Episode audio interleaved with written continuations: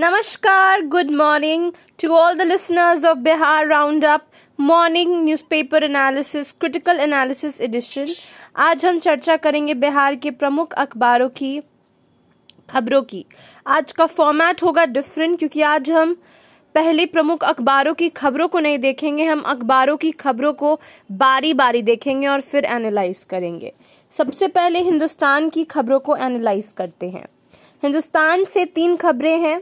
सबसे पहली खबर 11 जून की शाम से 12 जून की शाम तक पूर्णिया के रास्ते प्रवेश कर सकता है मॉनसून।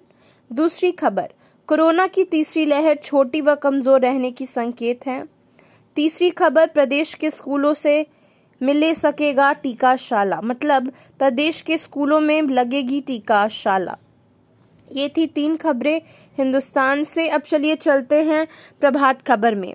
प्रभात खबर की फ्रंट पेज पर पड़ताल की खबर है जो छापी गई है, जिसमें कि विश्वविद्यालय पर सालाना तीन हज़ार पाँच सौ करोड़ रुपए खर्च पर बड़ा रिसर्च ज़ीरो पाया गया है।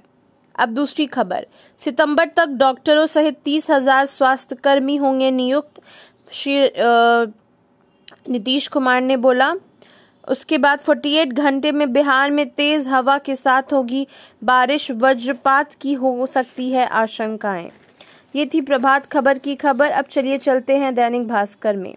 दैनिक भास्कर के फ्रंट पेज पर दैनिक भास्कर ने कोरोना से हुई असली मौतों का ज़िक्र किया है और जो डेटा गवर्नेंट गवर्नमेंट ने बताया है, उसे गलत बताया है। वे एक एनालिटिकल रिपोर्ट है। सरकार पहले पाँच हज़ार चार सौ चौबीस मौतें बता रही थी, लेकिन अब नौ हज़ार तीन सौ पचहत्तर मौतें स्वीकार की है। पूरी तीन हज़ार नौ सौ इक्यावन मौतें छुपाई गई हैं। इन आंकड़ों में पटना के 28 निजी अस्पतालों में हुई मौतों से जुड़ी जो जानकारी है उसे छुपाया गया था।